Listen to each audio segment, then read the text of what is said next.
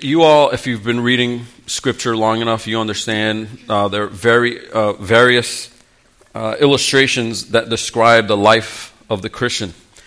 And uh, Paul describes it as a fight at one point, or a couple points. Uh, the author to the, uh, the author of the, of the, epistle to the Hebrews, or Hebrews, um, describes it as a race. You remember that it's a, it's a race and get off the things that entangle you uh, so you make it in the end. And interestingly, there are people who uh, run the race and make it. This is not a kind of race where only one person wins. You cross the finish line, you win. You cross the finish line, you win. But not everyone crosses the finish line. Some people don't run. Some people are like, this race is stupid. I don't want anything to do with it. Some people pretend to run, but it is the pressures that the world applies to the runners that causes them to give up and quit. And that is, uh, I think, a dangerous spot to be in. The people who think they are in and think they're worshiping correctly, and they're not. And so there are people who overtly reject Christianity and they claim atheism and things like that, but there's another category of people who claim to be running the race, but they're running a totally different race. It's not the race that Christ has set before us, and they don't make it to the end. So the book of Revelation, with all the beasts and the monsters and the scorpions and the locusts and the marks and the 666 and the seals and the trumpets and the bowls, all that stuff, we can try our best to un- interpret all those things and put those symbols together. That's what I'm trying to do as we move through the series. But let us not lose sight of the, the, the main import of the book of Revelation is saints are to conquer. And conquering means crossing that finish line, making it all the way to the end. Making it all the way to the end. Turn with me, if you haven't already, to Revelation 13. Some of you maybe have been geeking out, hope, waiting for us to get to this. Um, but this is a, a, famous passage where you've got these beasts. It, it culminates in this 666 number, this mark. Uh, it, it's chock full of things, and I'm going to try my best to get us through it uh, this morning and to make sense of it. But as we begin, and let's just begin with the first four verses, we see here uh, we've already been introduced to the dragon. The dragon is Satan, right? Okay? Satan secures worship through the empowerment of world leaders. Satan secures worship ultimately for himself through the empowerment of world leaders. Look at verses 1 through 4. And I saw a beast rising out of the sea with ten horns and seven heads, with ten diadems, crowns, on its horns, and blasphemous names on its heads. And the beast that I saw was like a leopard, its feet were like a bear's, and its mouth was like a lion's mouth. And to it the dragon gave his power and his throne and his great authority. One of its heads seemed to have a mortal wound, but its mortal wound was healed, and the whole earth marveled as they followed the beast and they worshipped the dragon, for he had given his authority to the beast, and they worshipped the beast, saying, Who is like the beast, and who can fight against it?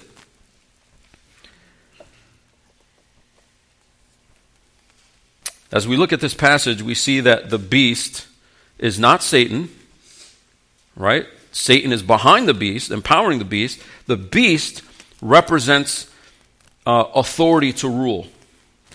It, the beast is Satan's human employment on the earth to rule through a human ruler. And we've already seen this beast in chapter 11 who makes war on God's witnesses. So we've been introduced to this beast who comes out of the, uh, out of the abyss.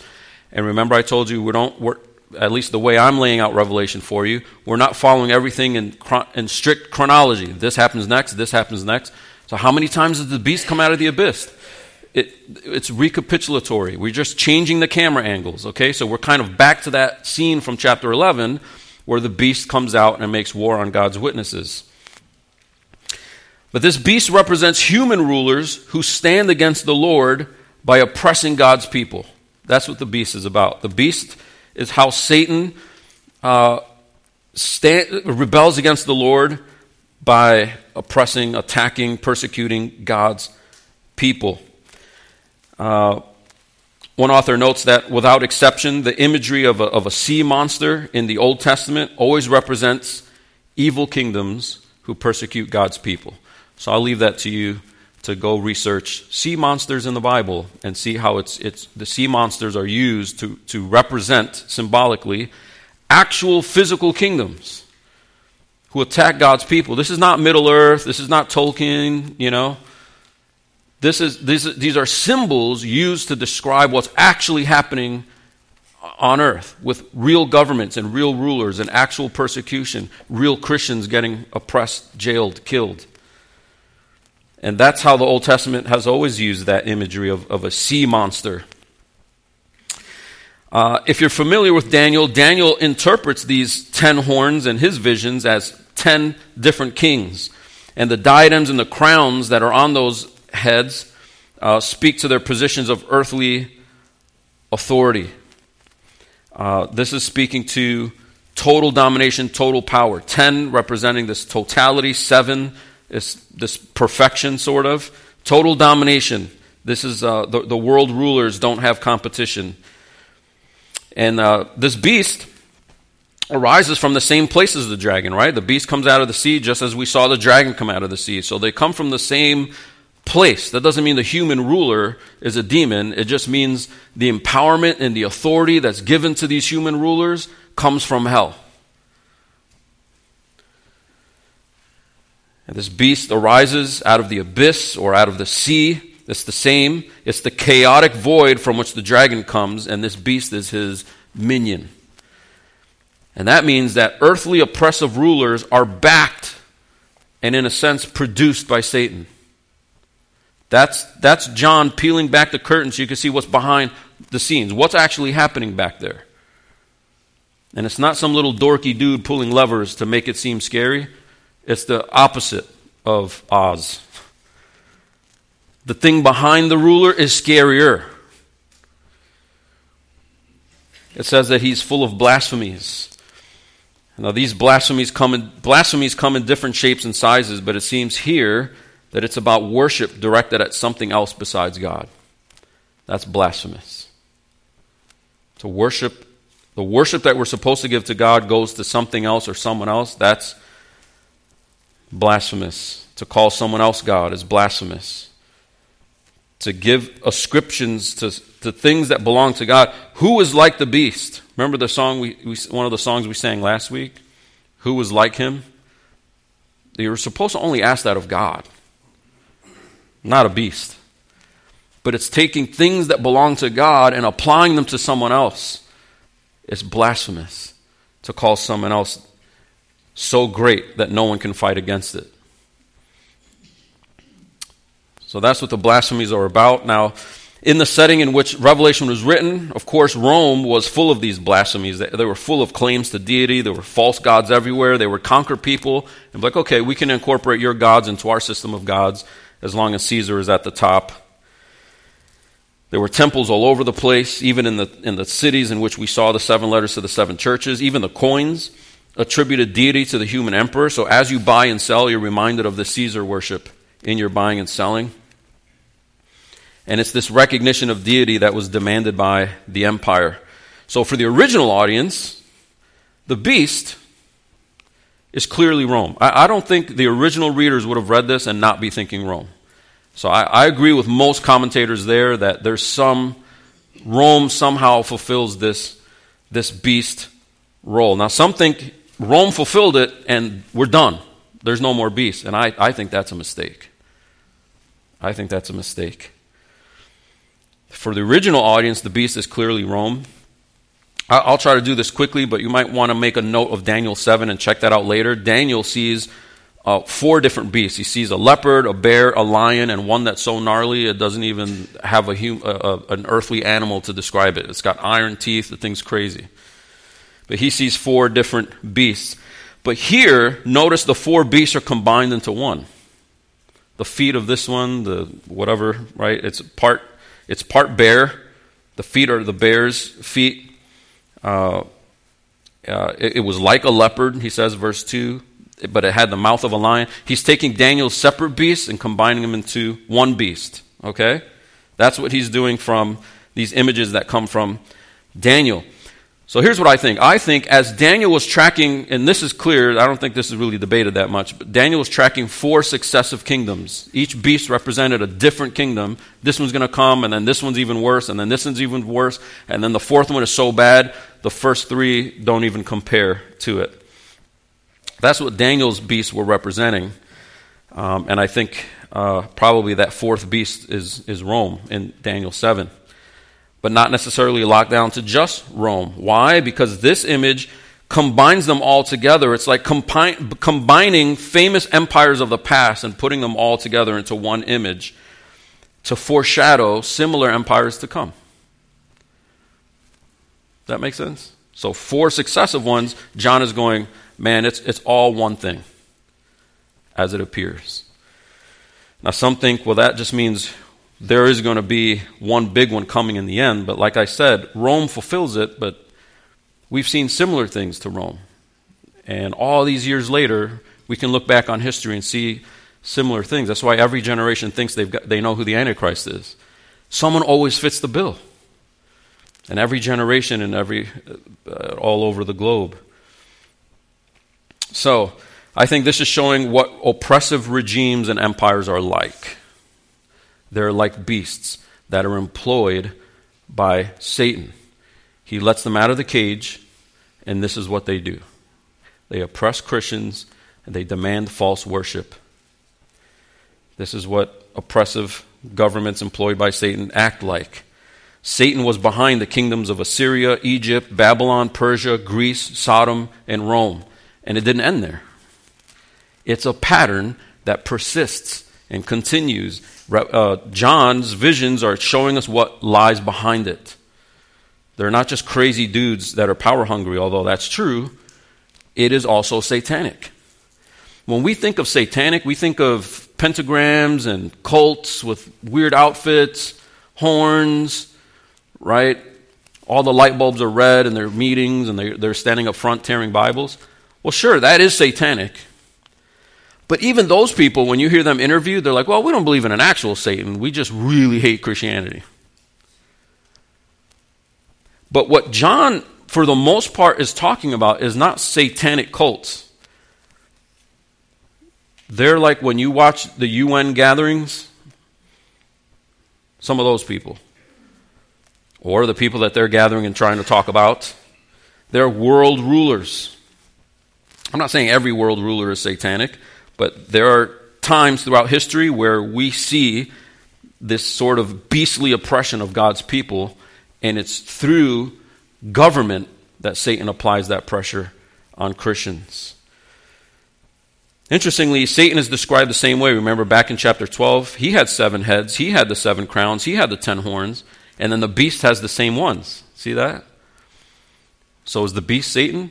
The beast is Satan's human avatar. For seven of you, that makes sense, okay? It's, it's Satan's way of engaging in this world in a physical way. He, ra- he raises up human leaders in this world. And so Satan is across the generations. Satan is not a one time threat. So similarly, the beast is not necessarily just one spot in the chronology of the world. See what I'm trying to say? Human rulers rise and fall, they live, they die, but Satan doesn't. And he doesn't go, well, Rome didn't work. I guess I'll sit back and watch the next 2,000 years and see what happens again. He does it again. Pol Pot, Stalin, Hitler, you name it. He does it again and again and again. So I think it would be a mistake to not see Rome here. I also think it would be a mistake to only see Rome here as if this didn't apply to further generations of Christians. Now, here's what some of you might be asking Is this the Antichrist? Is, is that what John is describing here? Is, is he describing the Antichrist? And it's complicated. It's complicated. Uh, it might be more complicated than you realize. I'm not sure if you realize that the term Antichrist doesn't appear in Revelation at all. Ever. Revelation doesn't say Antichrist, there's coming an Antichrist, and Antichrist is going to be here. It doesn't use the word Antichrist. John's epistles use it. You know, John's little short little letters, they use it. So Antichrist appears five times in the Bible, and all of them are in 1st and 2nd John. And uh, I'll just give you a little synopsis of what that's about there, and then we'll compare it to this text, and I'll try to do this briefly. In 1 John chapter 2, and if you want to turn there, it's just a couple books in front of where you are now. You don't have to. In 1 John chapter 2, down in verse 18, here, listen, here's what John says Children, it is the last hour.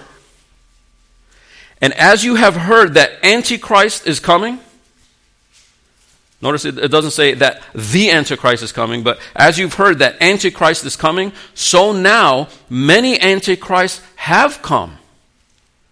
Therefore, we know that it is the last hour. He begins and ends with, hey guys, it's the last hour. It's the last hour. You know how you know it's the last hour? Not just because we know Antichrist is coming, but because as we look around us, Antichrists are already here, and many more are going to come. So we think in terms of Antichrists, plural. Not one dude, and we're checking the newspaper like, could this be the guy? Antichrist, plural. Okay? And that is how John says we know that it is the last hour. Now, you want to talk about symbolic terms. When, John, when they finished reading John's letter, but before they broke for lunch, did the Antichrist come? Hour just means, hey guys, this is a short time, but it's the end. And you might say, well, it's been 2,000 years. Yeah, it's, it's a symbol of, in the grand scheme of things, okay, this is going to be a short time. Now, as John continues, he teaches that what an Antichrist looks like. Okay, 1 John 2 22. So just a couple verses down, if you did turn uh, 1 John 2 18, this is 1 John 2 22. There, John teaches anyone, what, what is the Antichrist? Anyone who denies that Jesus is the Christ and in so doing denies the Father and the Son is Antichrist. So your uncle, your aunt, or somebody that when you were a little kid, they always went to church, but eventually they decided to deny Christ, that's Antichrist. That's what John said. You'd be like, that conflicts with a lot of the books I have on my shelves, a lot of the Christian fiction books. Who cares? Right? We're, we're not interpreting Revelation with your shelf of Christian fiction. We should do it the other way. And let the Bible define for us what an Antichrist is. The Antichrist is a heretic. The Antichrist in 1 John 4, verse 3, are false prophets that deny Jesus is from God. 1 John 4, 3. They're false prophets that deny Jesus is from God. And then, really interestingly, I think this is really key, so I'm going to include it. 2 John, 2 John 2, 7. Listen to what John adds. He says, uh, They're deceivers who deny that Jesus has come in the flesh there are deceivers who deny the, the basic Christian doctrine that Jesus has come. Christmas. They deny the meaning of Christmas, okay? And they deceive people to also buy into their deceit. Now, listen to what John says in, in 2 John 2 7. Such a one is the deceiver and the Antichrist. Two things I want to point out there. Such a one is the deceiver and the Antichrist. It would be a mistake to say, oh, the Antichrist is only somebody who denies Christmas. But if you deny other things that are basic to Christianity, you might have some trouble, but at least you're not an Antichrist. Such a one means people like that. People that fill that kind of role, they, they deny basic Orthodox Christian things that we know, that Christians agree across. I mean, we might debate about infant baptism, we might debate about, you know, what the, I don't know, what people should wear. I don't know, various things that denominations might quibble about. But the deity of Christ, the Trinity, they, they, these, these cults and these deceivers and these false teachers cut right to the core and they start undoing the most basic things. And John says, such a one is the deceiver and the Antichrist. Now, here he says, the Antichrist. Isn't that interesting? the Antichrist, you would think, oh, the one singular guy that we're waiting for. And he says, well, the Antichrist is anybody who, who peddles heresy. Now you see when I have a little charge in my step with regard to interpreting Revelation, how it's kind of annoying. Some churches, not, not all churches, but some churches, the way they teach Revelation is like we're waiting for one big bad villain, and he might not be here yet. So we're kind of safe. Brothers and sisters, I tell you, you're not safe. Antichrist want to pull you out of the race by telling you this is the wrong race. The real race is over here. Switch numbers and come over here. They're not telling you, ah, just give up on the race, it's stupid. They're telling you, Jesus is real, but what you are taught about him is wrong. And they twist Jesus into something else. They still want you focused on Jesus, it's a different Jesus. That's what Antichrists do. They don't stand against Christ by trying to get you to buy into Satan. They stand against Christ by trying to get you to buy into a false Christ. That's how it's deceiving. Who in the world would follow a guy who walks into our church with a big old cape and red horns and a pitchfork and, like, hey guys, listen to something else? No, they come in holding this and you're not a good student of it, they run circles around you by showing you stuff you haven't seen before, well, real sheep know the voice of the shepherd, but those who are not truly invested in the race would be duped by a different Jesus. You know why? Because it's always a more comfortable Jesus. The Jesus that allows you to do what you want, a Jesus created in your own image, that's a much easier race to run. So, here, in this chapter, this beast is not called the Antichrist, but this beast clearly stands against Christ, even imitating Christ, trying to usurp Christ and replace Christ with false worship. So I don't think we're talking strictly about one isolated figure. We're talking about a pattern of Antichrist that probably, I'll grant, probably culminates in one or more final world leaders before the, the final, final end that epitomize this beast more than any ruler has epitomized the beast before then. That's totally plausible. I just think it would be a mistake to pin the Antichrist to only one person coming and all these current world leaders that are already killing Christians, that are already demanding worship, that are already not letting them buy and sell, that are already decapitating Christians, jailing Christians, shooting them in the head, live streaming it for everybody to see. Oh, the beast isn't here yet. I just think that's foolish. Beast has been here. He just takes different forms. That's why he has multiple heads. These are different kings. So, let's talk about those heads specifically down in verse um, 3, the, the mortal wound that he bore to his head. Well, down in verse 14, you're going to see this wound was inflicted by sword, but it lived anyway. I'm going to do this quickly, but I think I need to unpack it briefly. Some interpret this death blow to be the victory of Christ on the cross. Uh, this is the victory promised in Genesis 3:15. You remember the serpent will bite the heel of the promised Messiah, but the Messiah will crush his head. Um, and so it's this head crushing that the dragon experiences through his minion. It's a fatal blow, but he's he's still living out his last days, so to speak.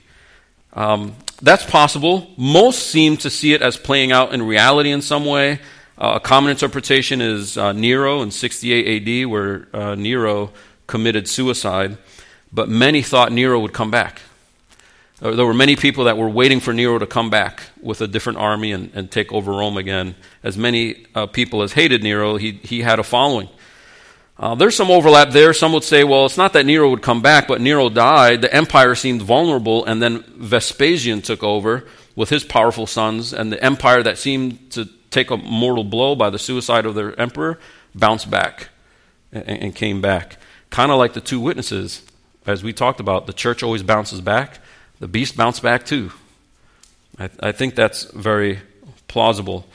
Again, if, if Nero fits the bill, there you go. Uh, but he's not the final beast, obviously.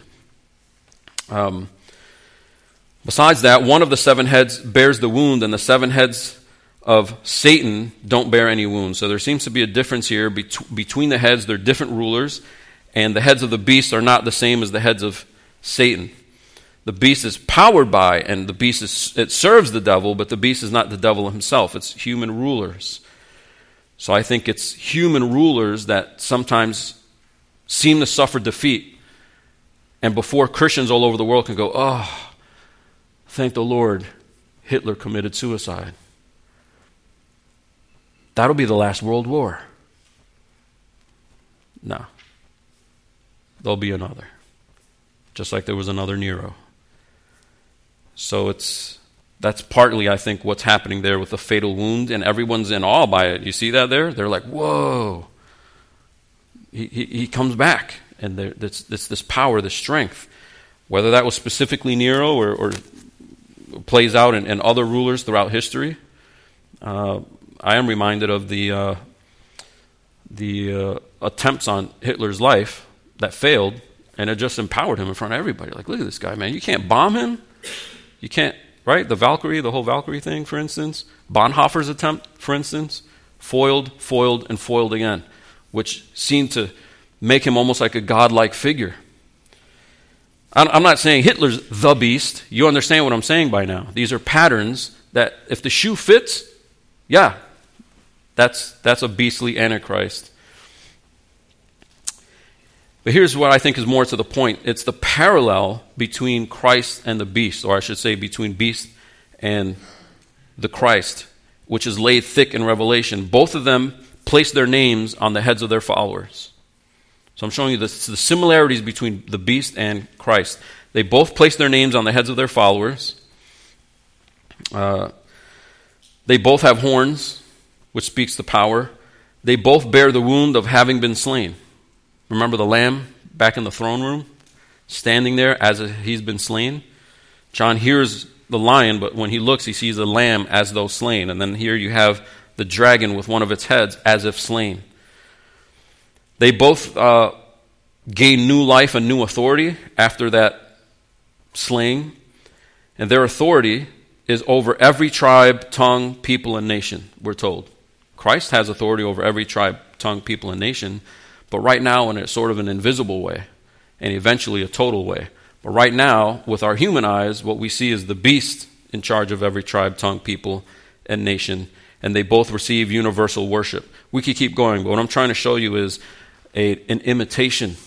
The beast imitates Christ in order to secure Christ. That's what I'm saying. It's not Satan instead of Jesus, it's false Jesus instead of Jesus, and Satan mimics the things that Jesus uses to secure worship for himself, he mimics that to secure worship for something else besides Christ. So, all those similarities between the beast and Christ speak to that imitation. It's showing how the devil tries to usurp Christ's reign and role as king by, by setting up his own human rulers. They never last, but he, he keeps it up until Christ's return. It will probably ramp up before the final end, but it will persist. This is more about the devil's work through governments than it is about any specific government. It matches Rome, and it might culminate in the future in another spot on iteration in some coming ruler or empire. But the significance of these parallels shows that Christ's opponent, his ultimate opponent, can't be limited to just one historical person. G.K. Beale writes this That is, just as Christ's rule spans the whole church age, so the evil activities of his ultimate counterpart, the devil and his servants, span the whole time. Now, this analysis leaves open the possibility of an antichrist who comes at the end of history and incarnates the devil in a greater way than anyone ever before.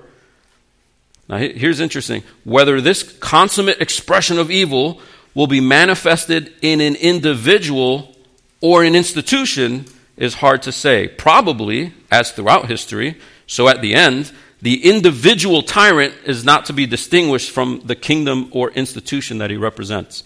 So the beast, G.K. Beale is saying, the beast, is it a person or is it a, an empire? He's like, yes. I mean, we can't talk about systems without talking about people. That's why it's so unhelpful to talk about systemic injustice, that whole conversation. We're not saying injustice don't exist, but when you don't apply it to actual people and actual policies, it just stays this sort of ambiguous thing. It's hard to nail it down. So we don't want to say the beast is just institutions.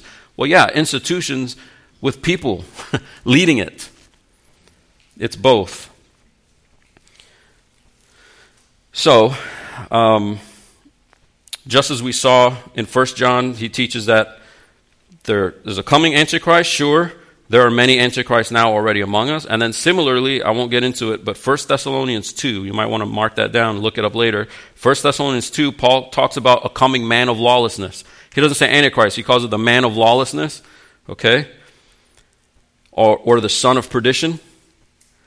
And listen, Paul says, Paul says there's a, a man of lawlessness coming. He says that. And then he says, but the mystery of lawlessness is already at work. So there's Paul also saying, sure, there's an, an ultimate expression of a guy or an institution run by a guy coming that that will signal the final, final end, but it's already here. So we don't look to the horizon like, I wonder when the Antichrist is coming. I think that's the wrong posture. The right posture is, what are the iterations of it now that we need to be aware of? It's already at work. Already at work doing what? Verse 4 The dragon secures worship through the beast by granting power to the beast, impressive feats, authority to rule, and even bouncing back from defeats. He seems unstoppable to the point where people ask, Who is like him? Who can fight against him?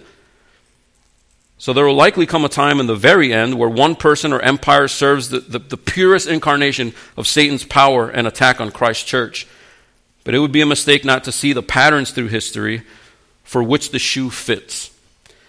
Satan is active now, empowering governments, empowering authorities to secure false worship. That gets amped up in the appearance of the second beast, which we'll see in a moment. 5 through 10, let's read it. And the beast was given a mouth, uttering haughty and blasphemous words, and it was allowed to exercise authority for 42 months. It opened its mouth to utter blasphemies against God, blaspheming his name and his dwelling, that is, those who dwell in heaven. Also, it was allowed to make war on the saints and to conquer them, and authority was given it over every tribe and people and language and nation. And all who dwell on earth will worship it. Everyone whose name has not been written before the foundation of the world in the book of life of the Lamb who was slain. We'll just pause there for a second. The 42 months, we've already seen this in previous sermons. It's the same as three and a half years, which is the same as 1,260 days. And the argument I've made in previous sermons is that refers to the entire church age. So I'm not going to dwell there. We talked about blasphemies um, uh, that, that are uttered, uh, these things that only belong to God. And the beast makes war on saints and conquers them. That is, he seemingly defeats them. He doesn't ultimately conquer them. But it looks like Christians are conquered when they're beheaded. It looks like the church is conquered when it's blown up, or when a shooter intrudes on a prayer meeting and rat a tat tat kills everybody in the prayer meeting. The church looks defeated then, but it's not. But it looks like it. And so he's, he's given this power and this authority to kill, to arrest, to torture. And we know that this is actually how saints conquer in the book of Revelation. We conquer by holding firm to Christ, even if it means death. Even unto death. So believers who persevere no matter what are the real conquerors. And just as just as this is the fake Messiah with a fake resurrection, wielding fake authority, this is a fake conquering. It only looks like it, but it's not true conquering. Fake meaning temporary, not, not ultimate.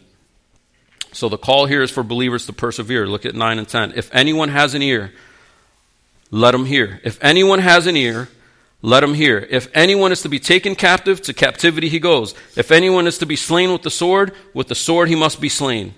Here is a call for the endurance and faith of the saints. This is a reference to Jeremiah 15, Jeremiah 43. There it's about Israel going into captivity as punishment for their rebellion. Here it's about the church being persecuted as punishment by the state for their faithfulness, actually. So the call is for saints to endure by only worshiping the Lord our God, even if they put a gun to your head. Now, Scripture requires obedience to the state. We know that, right? Romans 13, 1 Peter 2. God put the government there, and we're supposed to obey them with regard to laws that do not contradict worship. But when they persecute faithfulness, the call for endurance does not mean fighting back, it means compliance and acceptance of punishment. When they came to arrest Jesus, he went. When they came to arrest the apostles, they went. Peter tried pulling out his sword. You remember that? And Jesus like, put the sword back. This is not about the Second Amendment, your rights. This is about persecution for being a believer and not, not leading a revolt against the beast as the answer. That's what it says. If anyone, if you're taken captive, you're taken captive. It sounds cold. If anyone's to be slain with the sword, hey, you're slain with the sword. But he's just cutting to the chase. What if they show up at your door with guns and ask you to deny the faith? Now, some of us are like, wow, that's hard to imagine. Is it? I don't think we're real far from that. And we see it happening all over the globe. You would have to be an insular American Christian and ignore what Christians are enduring everywhere else in the world right now to think that this just seems like fiction. It's not. Would we be ready for it? This is difficult, and we can't do it aside from God's grace, but the call is to endure to the end. So, right here in the middle of the two beasts, we have the main idea, which is this Satan uses world leaders to demand denial of Christ but we must endure to the end, even unto death. I'll give that to you one more time, and we'll just look at the second beast quickly. Satan uses world leaders to demand denial of Christ. If we deny Christ, Satan won. Doesn't matter how he gets you there, what route. He, but he uses world leaders, not only world leaders, but he uses world leaders to demand denial of Christ, but we must endure to the end, even unto death. Now we see Satan doesn't only use oppressive government alone, but he secures false worship, yes, through brute force, but also through religiosity and control of trade. Through religiosity and control of trade. This is how the second beast is used of the devil. Let's read 11 to the end of the chapter, and then I'll do my best to just unpack uh, its meaning. Then I saw another beast rising out of the earth. It had two horns like a lamb. There's the imitation and it spoke like a dragon. That's why Jesus' sheep can hear his voice. Wow, he looks like a lamb, but man, when he talks, that, that actually sounds satanic. Listen to that. It exercises all the authority of the first beast in its presence and makes the earth and its inhabitants worship the first beast whose mortal wound was healed. It performs great signs, even making fire come down from heaven to earth in front of people. And by the signs that it, that it is allowed to work in the presence of the beast, it deceives those who dwell on earth, telling them to make an image for the beast that was wounded by the sword and yet lived. And it was allowed to give breath to the image of the beast, so that the image of the beast might even speak and might cause those who would not worship the image of the beast to be slain. Also, it causes all, both small and great, both rich and poor, both free and slave, to be marked on the right hand or the forehead, so that no one can buy or sell unless he has the mark, that is, the name of the beast or the number of its name. This calls for wisdom. Let the one who has understanding calculate the number of the beast, for it is the number of a man, and his number is 666. So, as I said, verses 11 through 18 show us that he uses religiosity and control of trade to secure that false worship of the first beast. This beast has authority. It is derived authority. The dragon gives authority to the first beast, the first beast gives authority to the second beast. They all work together, sort of as a false what? Trinity. This authoritative figure mimics Jesus, the Lamb. It has two horns. It's lamb like, even though it speaks like a dragon. It is from the land, whereas the first beast is from the sea. That could be mimicry as well. Remember back in chapter 10, the, the Christ like angel gives the scroll to John, and he's got one foot in the sea and one foot on the land. And there I communicated this is God's sovereignty over all things. And here the beast is like, I got that. I got one beast out of the sea and one beast out of the lamb. It's, it's mimicry again, it's imitation.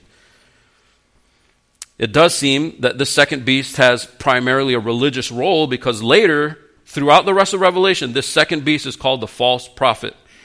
I'm going to give you three verses for those of you who take notes. We're not going to go there. The second beast is called the false prophet in 1613, 1920, and 2010. 1613, 1920, and 2010.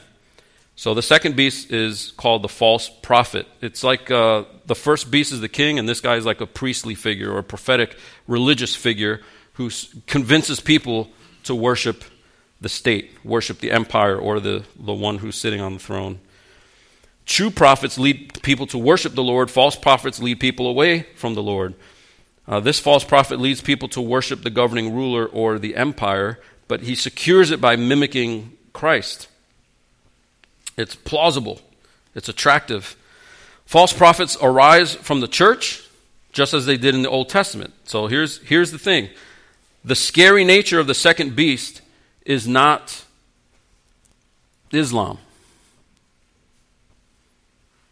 It's, it's more like Christian sects or cults because they're imitating Christianity as much as they can. I guess there are parallels with Islam that, you, that where the shoe can fit there too. But as we saw with the letters to the seven churches, these, these dangers arise from inside the church.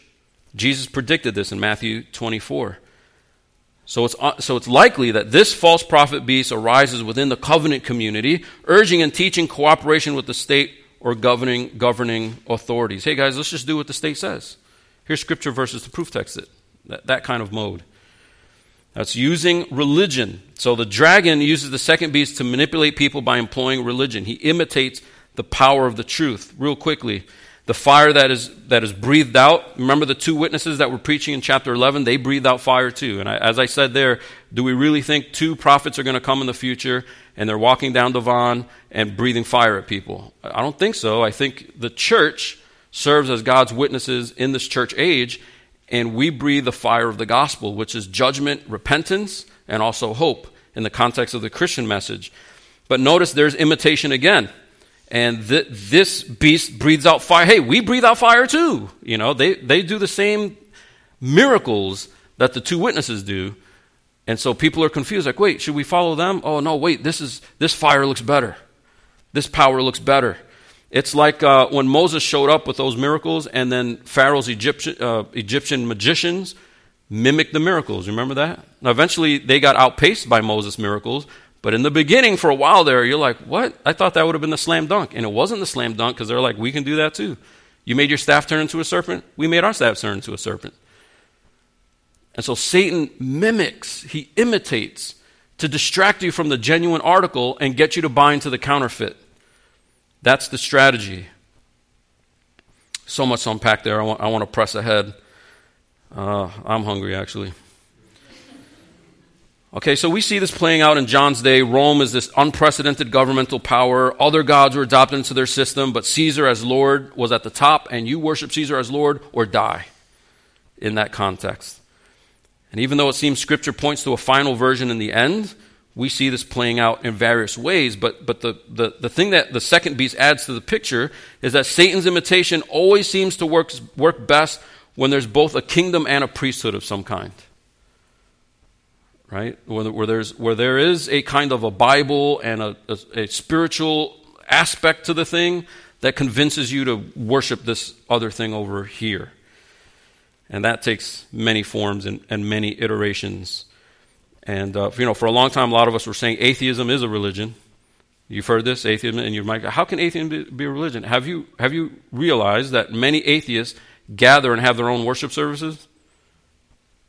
It's like they dump church and they miss church, but they can't have church because God doesn't exist, so let's have atheist worship. Uh, it doesn't make any sense, but Satan knows that we have this sort of instinct to be religious, and he uses religion to get you to buy into the state power. The state power doesn't just come along, punch in your door, and go, I'm powerful over you, worship me. We'd probably, most of us, recoil at that. It's the slithery dragon speak of the false teacher that gets people to go, actually, this is God's way. Oh. Now worship the state. See, that's where it starts. And then, of course, the control of trade. The most egregious iteration is when worship controls even buying and selling, which is the introduction of this mark, this mark of the beast. This mark will identify people as beast worshippers. What is the mark of the beast? I'm going to do this quickly. Some of you want me to slow down, some of you want me to maybe hurry up. But we're finally here at the mark of the beast, and I just want to give you a, a plausible understanding of this. In the Old Testament, God's people were told that the law of God shall be to them as a sign on their, on their hands and a memorial between their eyes. Okay? On your hand and on your forehead, God says, My law is to, is to be there so that it would never depart from your mouth. Exodus 13 9, for example, many verses. Of course, the Pharisees, you remember in Jesus' day, took this literally and they built phylacteries with little boxes with little scrolls and they'd wear it on their head and wear it on their arms and they literally would wear scripture on their heads and their arms. The irony was that they kept twisting it and adding to it.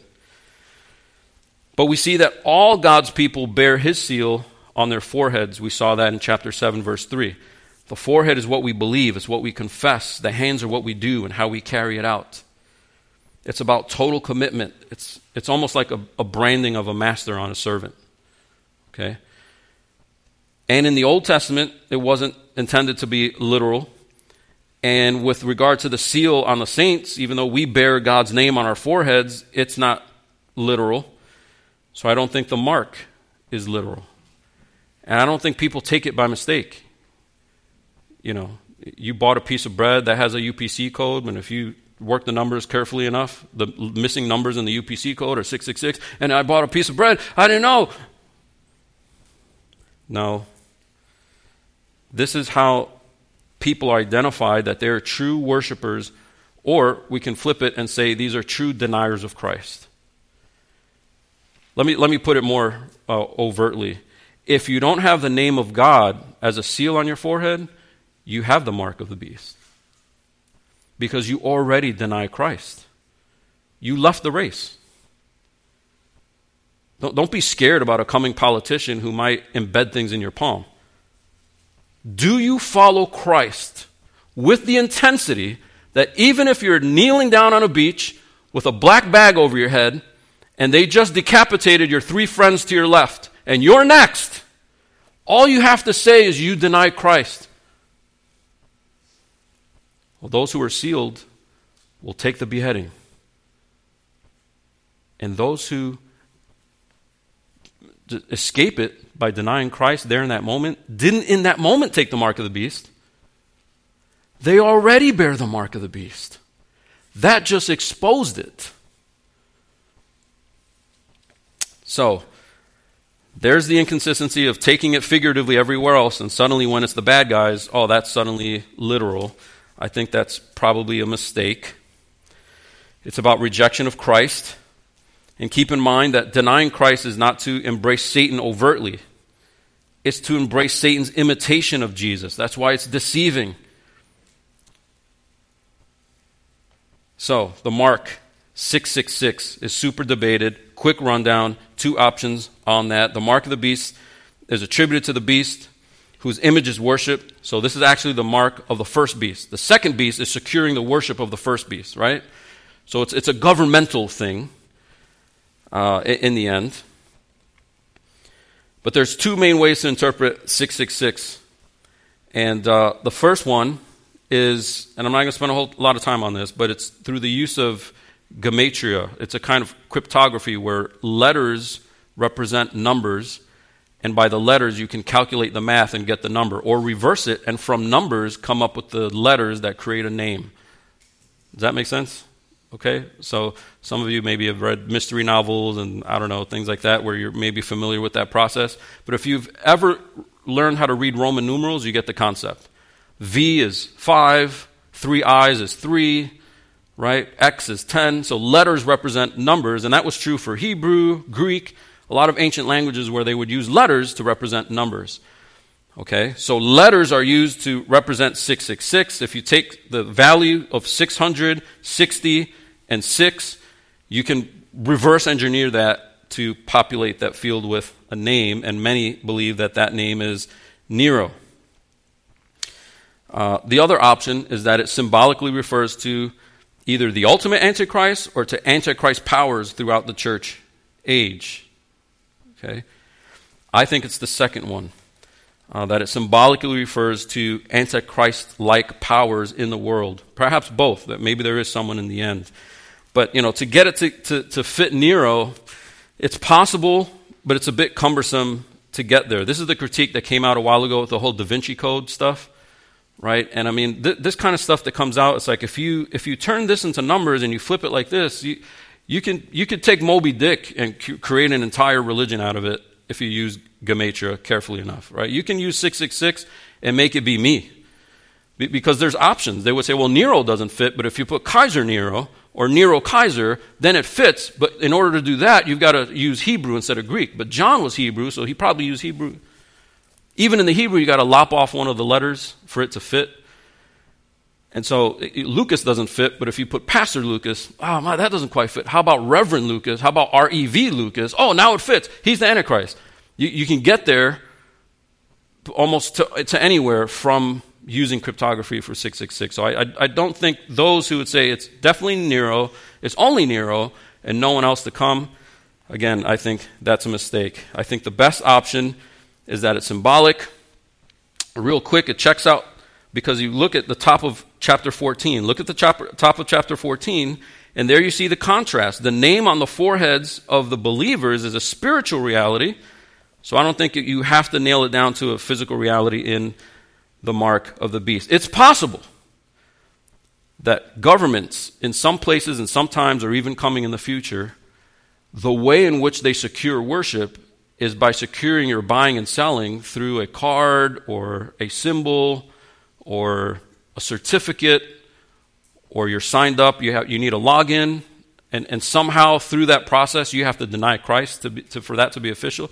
That's possible. That would be a physical iteration of the mark, but the mark itself is not that login. It's not that card. It's not that, that whatever, physical mark, even, okay? The mark is a denial of Christ.